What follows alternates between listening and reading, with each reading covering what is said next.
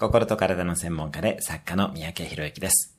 今日のテーマです。自分への問いが人生を変える。自分をコーチングすることをセルフコーチングと言います。セルフコーチングの原点は自分への問いを立てること。自分へ質問する力があると人生は開けてきます。例えば、より多くの人に貢献するには、収入を増やすには、今より3倍幸せになるには、などの問いを立ててみます。その問いがあなたの頭の中にあると、意識は勝手に回答を探し始めます。